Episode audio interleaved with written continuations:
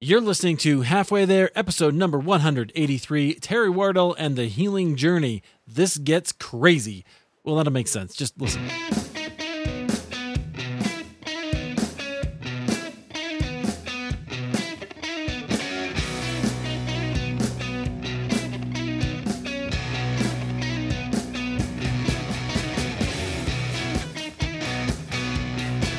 Friends, welcome to Halfway There. This is the show where we have honest conversations with ordinary Christians about today's Christian experience. I'm your host, Eric Nevins, and I'm super excited to share with you this story today. Our guest, he's an author, he's a pastor, uh, he's um, a speaker, uh, he's done some really interesting things. Can't wait to share that with you. And uh, our guest is Terry Wardle. Terry, welcome to Halfway There. Oh, it's, it's an absolute joy to be with you, Eric. I am excited. I've been reading your book, and uh, you've been through some stuff. So tell us a little bit about kind of where who you are and where God has you right now. Well, I am uh, living with my wife in Ashland, Ohio. I finished about a 30 year career teaching in the academy. I was a seminary professor for a number of years, also been a pastor, but for the last 20 years, particularly, I have been positioning broken people for healing encounters with Christ. I formed an organization called Healing Care Ministries, and out of that, we've offered seminars to thousands of people and retreats where they come for care. And I just believe that Jesus wants to meet us in our stories, no matter how broken our story is. Mm. That's what he did for me. And so I've been training people on how to help others do that. Wow. And that's been really the gift the Lord's allowed me over these years. Yeah, very powerful. Um, all right, so what I didn't mention already is you wrote a book. Uh, is coming out. Is, is it out already? It's out, came out uh, early October. I thought it was just just about to come out. So, um, it's called Some Kind of Crazy, which is sort of a memoir. You've written before. Have you written books? Are all your books kind of style? Or are they more teaching? Most of my books will have stories in them, but Mm. primarily didactic. This book is a healing memoir. I wanted people to see how the Lord can meet an individual in a very messy life and how they can, ex- I I guess the title says it, how I can have lived a crazy life. And yet I then experience some kind of crazy love that God brings us. Mm. So it's a very different style, but I'm sure that it'll help people touch their story as they read this story. Yeah, I think so. The, the beautiful thing, um, or the interesting thing, I guess, you get this with radio and audio as well, but I've read the book, and so I feel like I know you a little bit already, right? But uh, we just met today for the first time. So um, it'll be interesting. I can't wait to hear some of these stories and maybe dive into a little bit more. Um, okay, so that's what you do. You grew up, was it in Pennsylvania, a minor country? That's right, southwestern Pennsylvania, Yeah. Appalachia, in uh, mostly coal mining country, steel mill country. Yeah. What was that like? Because this is, I love this because it's not really an area of the country that I've had people on the show from before. We've been all over the world and around the country for sure, but there's definitely unique experiences in the different states in the different parts. And this is one that I haven't I haven't heard. So, what was it like growing up there and then what was the spiritual climate like in your family? You know, it's interesting for me because I grew up in, as I said, southwestern Pennsylvania among the coal fields. My family were all generational coal miners since my great grandfather escaped England, escaped because he had been in prison there, and he came to the States and he landed in these hollows and hills of southwestern Pennsylvania. Uh, my family, hardworking. Uh, my, my grandfather had eight children, therefore, I had eight great aunts and uncles they all had many children. Out of that came my father. Out of that, obviously, I was born. And so I lived in an area that was family everywhere. Uh, all around the different hillsides and hollows and streams, I could find somebody that was related to me. Uh, interestingly, in my family, good people, hardworking people, but also some very criminal elements, like my own grandfather. They didn't pay much attention to the law when it was to their advantage not to. They had a disdain for religion. They didn't trust people that were educated, uh, fiercely loyal to one another, and yet were known to fight among one another. And uh, experienced uh, a combination of acceptance and trauma uh, throughout my childhood because of the nature of the life that they introduced us to. Yeah, and you go into that that quite a bit. It's it's um it's very interesting. So so so much of that intrigues me, like being distrustful of educated people. Right? Like that's uh uh what why why do you think that is? Well, I think it has to do with insecurity. Yeah. Um, my father only went to the fifth or sixth grade. His father the same. His father the same. I think that they felt that individuals were educated, that maybe were able to articulate themselves better or had better jobs, were arrogant. And so the combination of their insecurity and the possible arrogance of others. Uh, caused my tribe to not particularly care for educated folks and would actually uh, look down on them. I can remember very, very well that in a an area where uh, working hard, and I used to say that our family uh, crest were blue collars and red necks, and our cologne for men was diesel fuel and dirt. And when they got around somebody that was educated, prim and proper, they would do just about anything to make them feel insecure. If they didn't understand hunting and fishing, uh, working in the woods, if they didn't have dirt under their fingernails, they weren't quite sure they could trust this kind of folk. Yeah. Yeah. So I guess this is a bit of an aside, but I think that dynamic endures today, doesn't it? And so we see that playing out in some ways in our in our culture, um, which we don't have to get into. But it just occurred to me it was kind of an interesting idea. Um, okay, so tell us more about like so spiritually, there was no you you distrusted the religious. What what was that like for you? I know that you went through some trauma. Certainly, you talk about how your family you know, didn't really attach and kind of shamed you in a lot of ways as a kid. Yes, I Eric, I I experienced some significant trauma as a little kid, and part of it came uh, through a grandfather. Uh, my grandfather did have a very charming side, but also a criminal side to him. Our family tolerated his womanizing. And uh, when I was a little boy one night, the first trauma that I remember was he took me for a ride late at night. And the next thing I know, we're going back a two track clear out into the woods. He pulls a revolver out of the glove box, tells me to lay on the floor, and off he goes for almost an hour. I'm a five year old kid laying on the floor in the back seat, scared out of my mind, hearing branches hit the side of the tree and wind whistling. He comes back after an hour. I'm half out of my mind, gets in the car, all perspiring, takes off down the road and tells me not to tell anybody. Well, eventually I did tell my parents, who acted like I made the story up at the time. But later, my dad admitted that my grandfather was out having an adulterous relationship with a neighbor lady. And that's how he would sneak down to her house when her husband was on afternoon shift in the mines. And that left eh, my, my family didn't process trauma. They didn't process issues. I saw my grandfather die right in front of me, a very loud, horrific moment of death. And I was probably five feet away when he fell at my feet. And my family basically would just, we got to move on now. We don't talk about it. And as a kid, I became very nervous. I was afraid of death, quite frankly, afraid it would come suddenly. I didn't mm. like to see lights turned off at night for fear that death would sneak in on me. And my my family didn't really deal with it. They just shamed me over it. And there was some calling me of a weenie or uh, my mother referred to me as a nervous child, and they never considered that the multiple traumas I experienced as a young child may have contributed some, to some deep insecurity inside of me.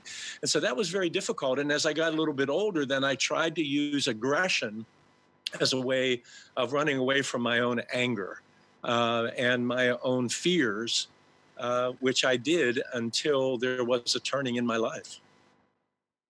Yeah. So did you ever think about God as a kid?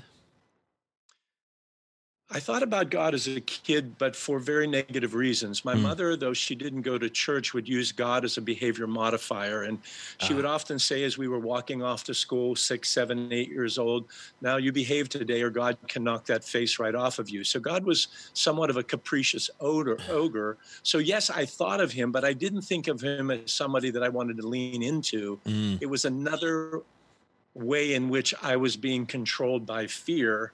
Um, and it wasn't until later that my mother d- did have an experience later on in my early teenage years that started to get us turning toward God. But until that time, uh, I was af- as afraid of God as I were uh, afraid of uh, the violent people that were part mm. of my world. Wow. Which makes sense because that was kind of your experience of people. We have this you know a, this normal reaction of interpreting God through the relationships that we already know. Absolutely, and you know, I'm not saying my mother and dad didn't provide the basics, they certainly did. But yeah. my mother herself was uh, suffering because of her horrible childhood with borderline personality disorder. My dad had been abandoned and beat up as a kid. So they bring all of that into our family, which means there's always tension, anxiety. And then when you deal with the fact that you're in situations where your family is being accused of crimes, or my uncle next door was angry and shot my aunt in the chest, and you're a kid and you mm. experience that and you see that and you hear the stories of that, your world is very, very yeah. insecure. And then you're picked on because you are insecure. So you have to kind of develop a false self to get along in life. And it, oh. it was it was just difficult, no doubt. Yeah. Yeah. Okay. That's a great term for it. Develop a false self because that's what happens, right? We we build up this way of being in the world in order to try to protect ourselves because we think that's how we have to do it. The weird thing is we don't believe or we don't know that everybody else also has that, right? And so we just think that that's how they they are showing up. Absolutely. I you know, I look back now and I can say that I think I lived in a world similar to the world today that communicated to me and communicates to people that as you are, you're not enough. Mm. So you're going to have to measure up if you want to be accepted or loved, if you want to be significant. And so you get in this double bind that you're being told you're not enough. And the only way you can get the goodies out of life is to become enough. And so you've got to figure a way out of performing. And so here we are, we develop a false self. We find a way to try to manipulate our world to our advantage. And that still happens to many people mm. today. And frankly, there are a lot of people that are followers of Christ followers of Christ that are still living out of this projected false self because yeah. they've never really learned the wonder of who they are in Jesus. And often that's because of the wounds that they're carrying in their lives. Amen. Amen. I'm convinced that the the way that we talk about self is really damaging in the Christian community most of the time because we act as if self is always bad, but actually even Jesus had a self, right? so um, but we could we could talk about that some more later. Um, so interesting. Uh, tell us about the story of how you found Jesus, because you you uh, kind of that was that was a sort of still a fearful experience, but you definitely wanted to come to Him. Yeah, there are two things that really impacted my own journey toward Jesus. The first one was when I was a young teenager, my mother uh, made her way to a revival. My dad, of course, uh, would mock her for this, but she did. A lot of people in our community were going to this revival. Now, Eric, the interesting thing is, you know, looking back, this revivalist was half revival, half vaudeville show. yeah. And uh, he would bring a song leader, and the song leader would be singing. And while he's singing, the song leader leading the congregation, the speaker would dress up like Jesus, and then he would peek through a window of the church, or he would peer over the balcony, or look out from behind a pillar, or open a door, and people would swoon as if it were Jesus. And then once the song service was out, this guy would come out in street clothes and he would preach. Well, my mother went to this. And quite frankly, somewhere in the midst of all this, she actually was touched by Christ. And it was a weird combination of she's born again and there's some legalism in there, a little Pentecostalism, but it did begin to bring a change. She actually took me one night, scared the daylights out of me when right up front in the door to my left, I see the doorknob turning and suddenly it opens and there's Jesus peering at me and he didn't seem all that happy to see me. And then all of a sudden he disappears. But it did begin to birth something in me. And sometime after that, I was invited to go to um, a David Wilkerson crusade and he was being sponsored by Kathryn Kuhlman, and he brought some of his uh, his uh, folk that were drug addicts and so forth. And he preached this frightening sermon on the sword of the Lord is coming through the land. Mm. And that if we don't know Jesus, we will be cut down by that sword and burn in hell forever. And uh, it scared the daylights out of me. I tried to run out of the Syria Mosque, but then after I got outside, I didn't, knew I didn't know where in the world I was. So I, I went into the restroom to wait for my bus ride home and he was preaching right in the restroom. And eventually I went forward because I didn't want to go to hell. And to be honest with you, there, kneeling, scared out of my mind, I had a sweet presence of Jesus come into my heart. And it didn't seem to match the message, but there was a touch in my heart. And it was genuine, but not knowing how to follow Christ, I kind of spent the next six or seven years trying to decide if I was going to be a disciple or a devil. And I think I was leaning more on the devil side. Uh-huh. But somehow Jesus had placed a homing device in me. And that homing device eventually, as I was ending my college career, that homing device drew me back to Christ. And that became that great turning where I knew this is the life I want. Yeah. Okay. So I think that's super fascinating. One, that your experience uh, in the middle of a place that's using condemnation to preach the gospel of no condemnation, uh, your experience of Jesus' love and, and very warm and welcoming. That that's uh, super fascinating. Did that confuse you? Well, I think what it does is it puts you in a double bind, and it was a similar double bind to the one I had with mom because borderline personality sends the message come close get away come close get away. Yeah. And so all of a sudden i had this unbelievable experience with god that said come close. And yet there was this message you better be careful because like santa claus he's looking to see who's naughty and, or nice but yeah. when he picks out the naughty the coal's on fire forever. And and so that became a little bit of a tension but you know god's love was relentless and over time, his love actually began to run further ahead of me than the whole idea of being chased down by his wrath. And uh, as I began to move out of college and decide I want to spend my life with the Lord, I began to have a basic understanding that God's love is an active part of this. But I still had a long way to go because, quite frankly, Eric, I carried a lot of the unresolved baggage of my past into uh, becoming a follower of Jesus. Yeah, well, we all do, right? That that's one of the one. Of, I think one of the messages, and he's really faithful to lead us through that um, and to heal us if we are willing to go. Um, I'm interested in so when you decided to actually change because that was a pretty big moment when you decided to go no i'm i'm in on christ tell us that story and uh, how that happened well, it was my senior year of college. I had been, as I said, probably investing more in being a devil than a disciple. And one night I was just out doing things I shouldn't have been doing. I mean, unethical things, immoral things. And uh, I came home and I was alone and uh, I was in my apartment. And all of a sudden, this deep, dark, uh, conviction came over me. But it wasn't even conviction, it was a sense of being lost, that I was falling into a dark hole. And it both frightened me and awakened me. And I got out of the bed and I went for a long walk. And I was walking the streets at like 1.32 in the morning, just feeling this, I, I'm going the wrong path. This isn't the way I should be going. I could feel this heaviness. And as I went into downtown, there was there was this pizza shop and i knew that above the pizza, pizza shop there were a bunch of christian college students were living up there in an apartment. And i went up there and i knocked on the door. And one of them came to the door and they saw me and knew my reputation. What do you want? And i told them i've got to i've got to give my life to christ. A couple of the guys weren't so impressed but one of them said come in and i knelt at a chair and i cried my eyes out. And all of a sudden it just it was like a deliverance where the, the darkness of my past began to fall away and I, I felt this acceptance by Christ in the midst of my own brokenness. And all I had was a big yes. I want a yes for the rest of my life. I want to walk after Jesus. I want to follow his path. I want to know him. And that began my movement actually toward uh, spending my life uh, serving Jesus. Yeah.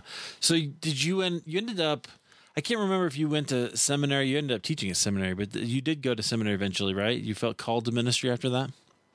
Oh yeah. After that event, I went and worked as a carpenter for about a year, mm. and in the midst of that, the Lord called me to ministry. I went to seminary, got a master's of divinity there for three years. Started to pastor a church. While pastoring that church, I went on and got a doctorate. And after ten years of pastoral ministry, I was invited to join the faculty of uh, Alliance Theological Seminary up in Nyack, New York. And I went up there for several years uh, and began to teach in seminary, which, you know, it was a it was a great gift. Mm. But I have to reemphasize this point when when I did not experience the healing of the emotional ruptures of my past, all the way back to things that happened with my grandfather, I, I was outdistancing it by performance, but there was an eroding that was taking place in life. And even when I said yes to being the head of a seminary, I was saying yes more out of woundedness than I was out of the call of God. And and and I left New York. I was invited to become the dean of a kind of the, the head of a graduate program out in uh, Simpson University. And while there, I started a church, and that church just exploded in growth. And boy, achievement, performance, good things happening, write a few books, but the anxiety began to chase me down. And eventually, even in the midst of all of this success, success by other people's eyes because of achievement and performance, I ended up having a, a real serious breakdown with anxiety and depression and quite frankly, I had to admit myself to uh, a psychiatric hospital to try to get treatment because I, I, couldn't function anymore. I spent most of my time either afraid or weeping, and mm. I needed some serious help. And at that time, I was pretty sure my ministry was over, even though it looked good. I didn't think I could ever function at that level again. Yeah. Um, I have so many questions about that, partly because um, I know that it was you had all this unresolved trauma and things that you had to work through, and you were it was really performance based. Would you say that you were kind of like I could build the thing that looks really good, but can you sustain it? Well, the performance orientation. I mean, uh, people came to Christ under my ministry. People yeah. were, you know, loving Jesus. That was all good. But for me, I wasn't resting my identity securely in God and His love and the fact that I'm safe and significant with him. I was only safe and significant if I performed, if I did better. And so all of a sudden, look, you, you become a head of a seminary, you pastor a fast growing church, you write a few books, you're out speaking. Well, it wears you out if you're doing that to try to prove yourself. And that's what was happening. And all the while, this trauma from the past that had never been dealt with, the unresolved emotional ruptures, they were present and they were screaming at me and eventually i couldn't silence their voice anymore. Right okay so you decided to check into the uh to the uh facility. How how did that how did god meet you there? Because i'm really i'm really interested in you know you had this kind of view you were operating in this uh, i guess false self you could say and then god kind of breaks that down and then meets you there so tell us that story well, first, there's no kidding. Admitting yourself into a psychiatric lockdown facility is is not a life goal. I mean, it wasn't on my bucket list, it, and it was very, very difficult. There were Christians in this facility, and the one thing they were able to do for me is to show me the degree to which I was living by performance and by achievement. And that was a gift because their emphasis was who are you in Christ? What's true of you in Christ? What's true of you today, whether it's the worst day or your best day? And that was very, very helpful for me. Uh, that began helping me step out to realize, oh my goodness, I've been trying to prove myself to God. My theology's really been more that, yes, Jesus did a lot for me, but if I don't make up for what Jesus did, didn't do for me, then I'm going to be in trouble. That all began to get settled. But Eric, the piece that didn't get settled in the psychiatric hospital, that God continued to work afterwards, was the healing of the emotional ruptures of the past. The psychiatric hospital was a great place for me to be safe, for me to be cared for, for me to uh, understand that performance is not the way to go. But they did not deal with this idea of emotional ruptures from when you're mm-hmm. five years old and seven years old and 10 years old, of living in a family where there was uh, violence and crime. It was kind of like get your thinking in order and your life will follow. But it was after the psychiatric mm-hmm. hospital that the Lord really began to speak to me about meeting me in the unrepaired ruptures of my past. Yeah. Yeah. No, that is so powerful. I deal with that all the time um, the idea of get your what you just said there, get your thinking in order, and your life will follow. How much of what we do in the church sends that message? And the idea that if you just knew more, if you just believed better, uh, then you did the right things. Knowing and doing becomes the ultimate goal. I think so many of our churches are structured that way. Um, it's actually hindering to people's spiritual growth, not developing it. You know, it's interesting, Eric, that because of what I do, I, I've, I've read a lot about behavioral science and neuroscience. And today, neuroscientists are saying that our brain is fundamentally shaped by emotion laden experiences. Wow. And so, you know, we have these emotional experiences of the past. Some of them are positive, many of them are positive, some of them are toxic. But the brain is shaped through these experiences. And one of the things that neuroscience say today is that concepts alone won't reshape the brain. They won't rewire the brain. That if you have a toxic experience of the past, you need to have some way in which you now have a positive emotion laden experience that can, if you will, process that pain and help you reorient your life. And so a lot of a lot of Christianity is based on, and boy, I'm hesitant because I want people to be sure they hear this. If you learn the truth, you will be able to live after the truth. Well, the problem is let's just say this, for example. There's a scripture that says, I will never leave you or forsake you. Great scripture. It's about God's love. But if you've been abandoned as a child and your parents left you and you were lonely, that's an emotion laden experience. And when the night gets dark and the wind is howling, you begin to believe that you're alone and that you're abandoned. And then someone says, Well, just confess the scripture, I will never leave you or forsake you.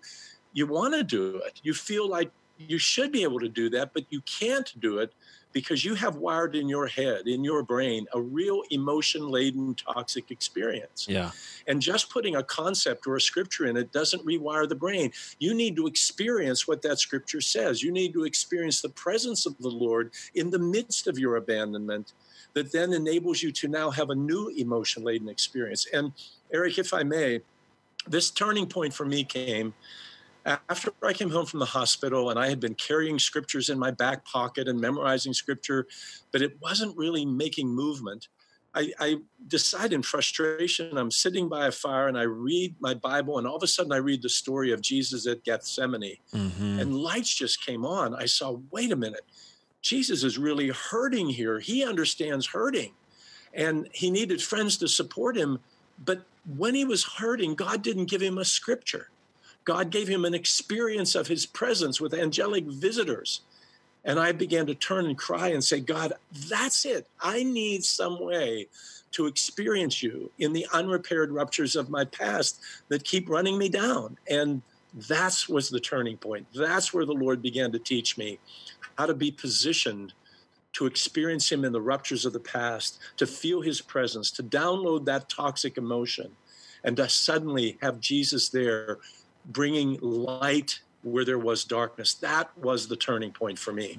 Wow, that's powerful. Okay, so give us some examples of how the Lord took you into uh, experiences of healing as well. Okay, uh, the one one of the ones that uh, is easy to tell is that um, for a lot of reasons I was not motivated as a student. I like sports or I like skipping school.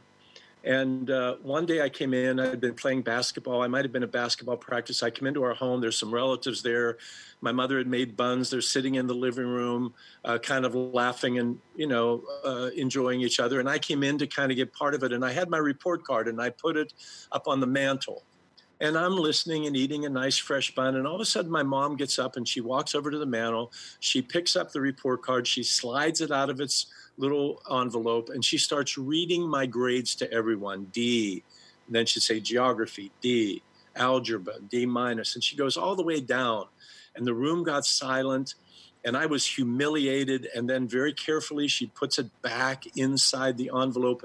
And the image in my mind was it was like my mother was sliding a blaster cap into a stick of dynamite. She then put it on the mantle, tapped it, walks by, looks at me while everyone's silent, and said, It's okay, Terry.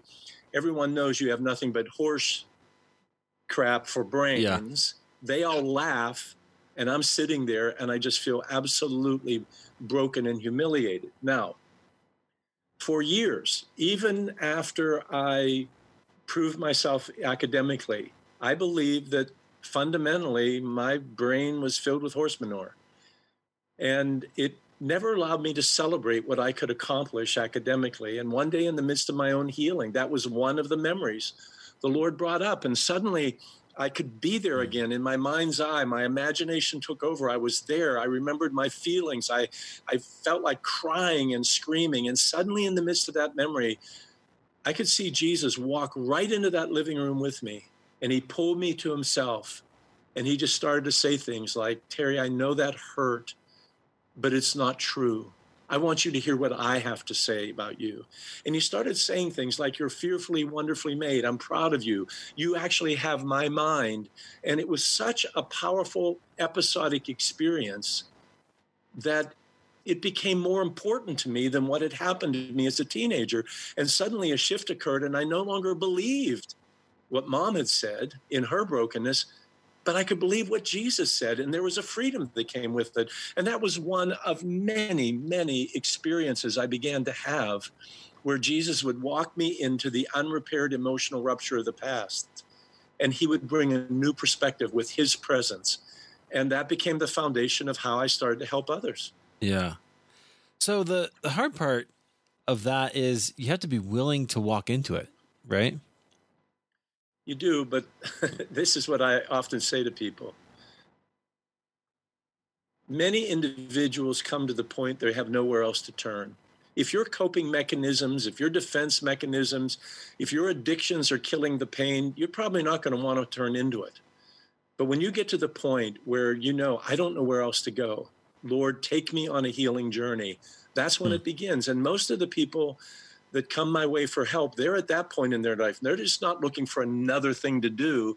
They've reached a barrier in their Christian life. They know there's more. They're tired of being chased down by the past. And all of a sudden, they say whatever it takes. I, I know this sounds silly and humorous, but I, I've often said you gotta you gotta get to the phase in your own brokenness that if somebody said, if you smeared peanut butter on your forehead, it would help, and all you said was, "Is that chunky or creamy?" then you're at the stage where you can get help. Right. Because you're so desperate, you do almost anything. And then when you get to that stage, all you do is say, Jesus, you're in charge now. And I tell people, don't take a pick and shovel into your past. Just say to Jesus, are there unrepaired wounds mm. and false beliefs? And are there losses in my life that are getting in my way of the freedom that is mine in you? And the Lord will bring them to the surface. Some of them small, some of them grand. But all of a sudden, you begin to meet him there, and you'll experience enough healing in one moment that you'll begin to say, I want all the healing that's available. Yeah. Yeah. So I'm thinking about there's an inherent belief there that Jesus wants to heal these experiences and he wants to correct our beliefs. So this is an interesting thing I've been wrestling with a little bit lately that you know, we tend to think of beliefs as these sort of academic or doctrinal ideas that we should believe about who God is and uh, sin and humanity and all that kind of stuff. But we also have these kind of beliefs that show up that we, like you were saying, that we believe because of experiences that we've had. Um, and so when Jesus starts to heal those, that really is the kingdom of God coming now and present. Um, and you're right. We have to we have to get to that place where it's we just desperately want it in order to turn towards it. Wow. Tell us how you started then this ministry of kind of bringing this healing to other people. Let me back up to say that when I was in the psych- psychiatric hospital, I was warned that if I ever told anybody that I'd been in psychiatric hospital, my ministry would be over. Yeah. Well, how do you not tell? And I did tell. And I guess to some degree, my ministry ended that whole performance achievement piece. So I come out of the hospital. God starts healing me in some of these areas. And uh, I had an occasion, you know, to share it with a small group of people. And they're like, wow, we need this. And so I started to pray for them. And then I had a friend that actually became my friend. He was the clinical director of the hospital I was in. He asked me to come and tell my story uh, to uh, another hospital he was working in, and they brought their psychiatric staff, and I told it, and God bless that little group. And then he said, "Hey, I have a friend named Dave Dravecky. He was a baseball player. He has a ministry now because he went through cancer." Yeah, I went up and shared with his staff, and all of a sudden, I'm finding that people, instead of rejecting me because I've been through this dark brokenness, are actually wanting to listen mm. to how Jesus healed me in the midst of it. So I began to just do a little writing, and I wrote a an, initial book called Wounded, which was out a long time ago. And then I wrote a book called Draw Close to the Fire. And then I'm asked to write a book on how to position people. And the next thing I know, I'm holding multiple seminars a year. Like this year, we'll have over 2,000 people attend seminars where I'm training and teaching them about God's love, about his healing power, about how to position the broken. So, really, what began as just me telling my story opened up the door for other people to meet Jesus in their story. And I think that's so critical. Christ doesn't want just part of our story, He wants our whole story. And Eric, here's something I learned. I basically had been taught that you have to kind of be better than you are, manage your sin so you can get on the Mount of Transfiguration and spend time with Jesus. I learned that Jesus does some of his best work in the ditch. And so here I am in a ditch trying to get myself out and I turn and look and Jesus is right there. He's helping me and and and he's healing me. And as I began to share that, all of a sudden it opened up a whole new way of ministry. I, I tell people God opened up a vein of gold. And wow. I don't know how he did it or why he did it, but I've been mining that vein of gold for people for 20 years now, and we've seen thousands changed. And that's one of the reasons I wanted people to hear this story. Yeah. Wow. Okay. So you're still uh, you're still from a family of miners. You're just uh, mining something different. Yeah, yes, absolutely. It's uh, it's interesting because my grandfather not only had his own wildcat mine, but he had heavy equipment, and he used to go and dig foundations.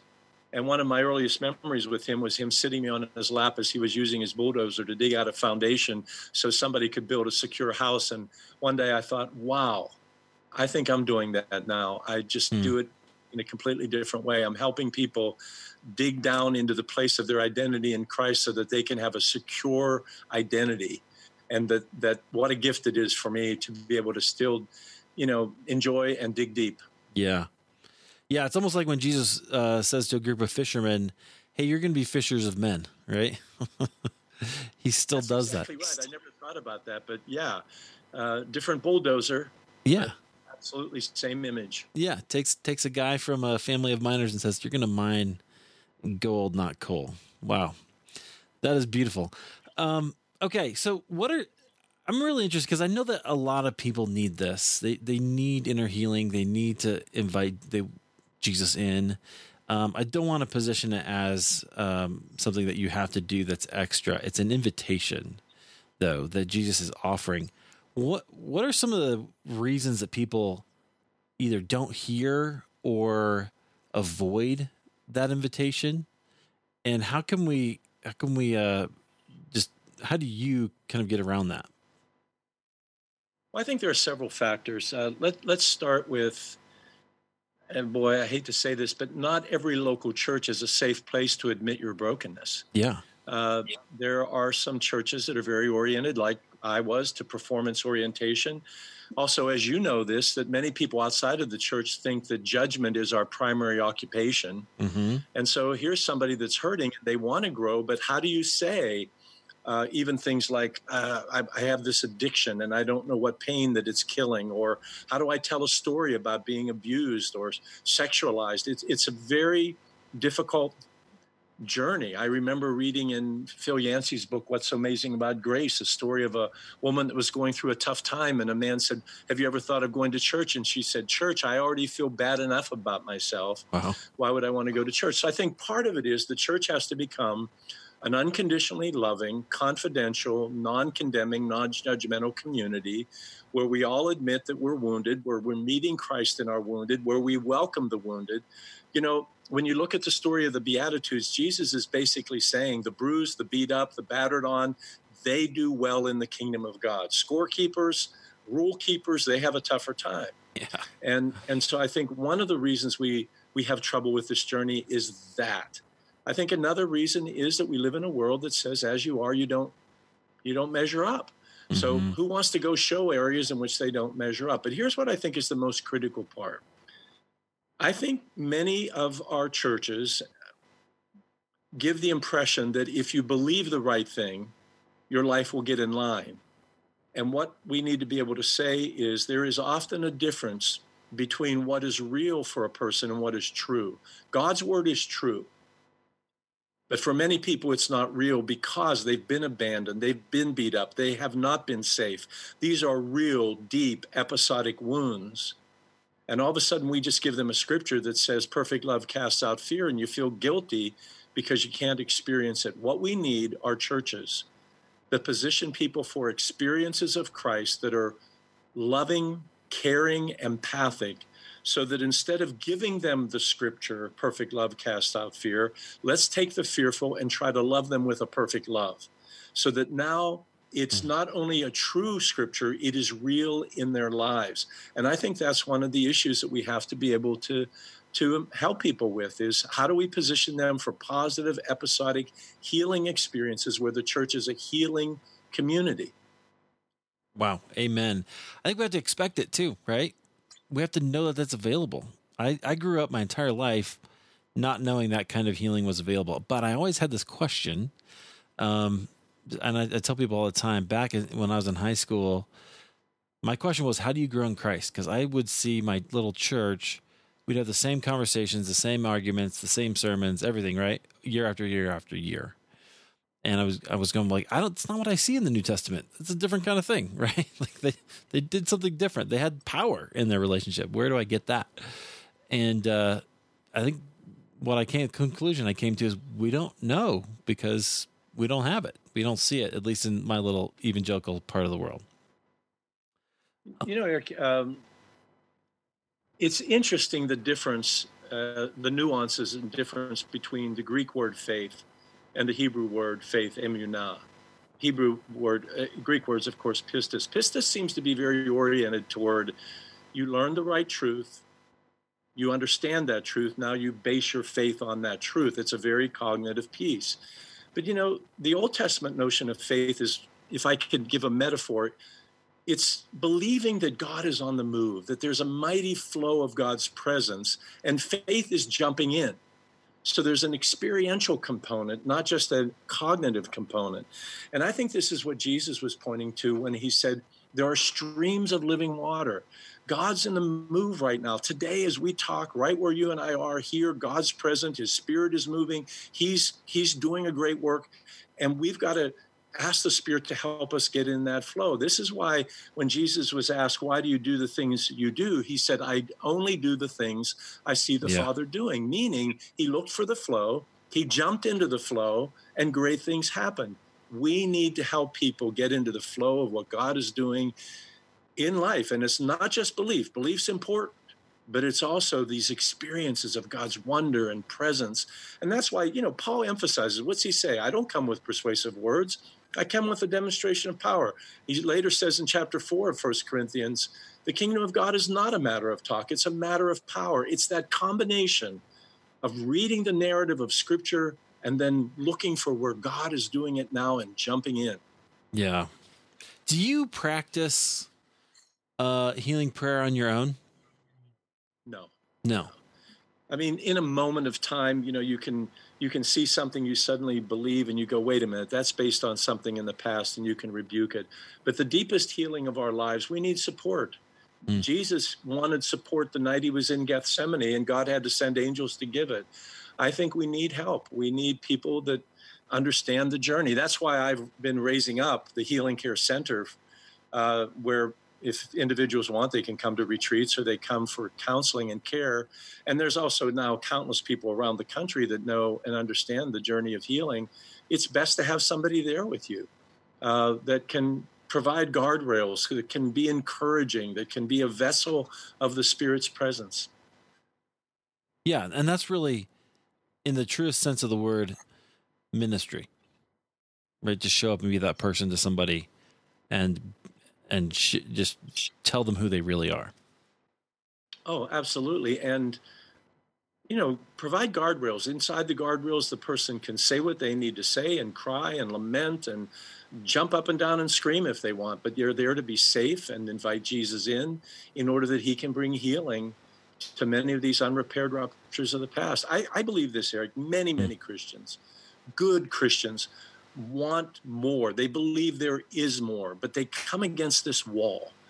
And sometimes all we tell them when they come to that wall is pray more, read more, do more, when what the wall really is uh, it's a barrier filled with wounds and false beliefs and and ungrieved loss and we need to help them deal with that and suddenly that wall becomes a pathway to a whole new tomorrow yeah absolutely wow okay so going through all of that certainly has shaped and changed your life what's um like what what can we leave people with about this process from your life that um maybe has defined uh, how you see yourself uh, in Christ? Well, I think the most important episodic experience I've had is the Lord speaking into me who I am in Jesus. Uh, Galatians chapter 4, it's the three eyes. Jesus, born of a woman, came that we might be, and then it, it, it says that we might be children of God that we would be filled with the Spirit, that we might have an inheritance. So I always say to people, change really comes when you understand your identity, when you're aware of how secure you are in Jesus. He did it all. He assigned your name to his life so that all through eternity you are embraced by God. Identity is important. You need to know there's an intimacy that you can experience. Christianity is not transactional. It's not like buying a soda where you give the machine six quarters and you get the soda back. No, it's relational. There's an intimacy. And finally, that there is an inheritance. And many of us are trying to build the Christian life on performance, not mm-hmm. knowing that it can only be built successfully on inheritance. And so these were the things that really have continued to shift in my own life that has brought more and more freedom, more and more confidence in Christ. Identity, intimacy, inheritance that's the foundation of a vibrant Christian life. Yeah, amen. All right, Terry, thank you so much for sharing your story with us. Friends, the book, again, is some kind of crazy. You can get it wherever you get great books. It's out already. And uh, as always, I have links for you at halfwaytherepodcast.com. You can just go there, hit the show notes, and there's links to Terry's website if you want to connect with him, um, and also to um, to the book uh, where you can pick that up. Terry, thanks for being here. Is there anything else you want to leave us with? I guess I would leave you with this. God's absolutely nuts about you, hmm. and He wants to meet you in every aspect of your story. And when you do, life really changes. And Eric, thank you. It's been a joy to be with you. Absolutely. Thank you.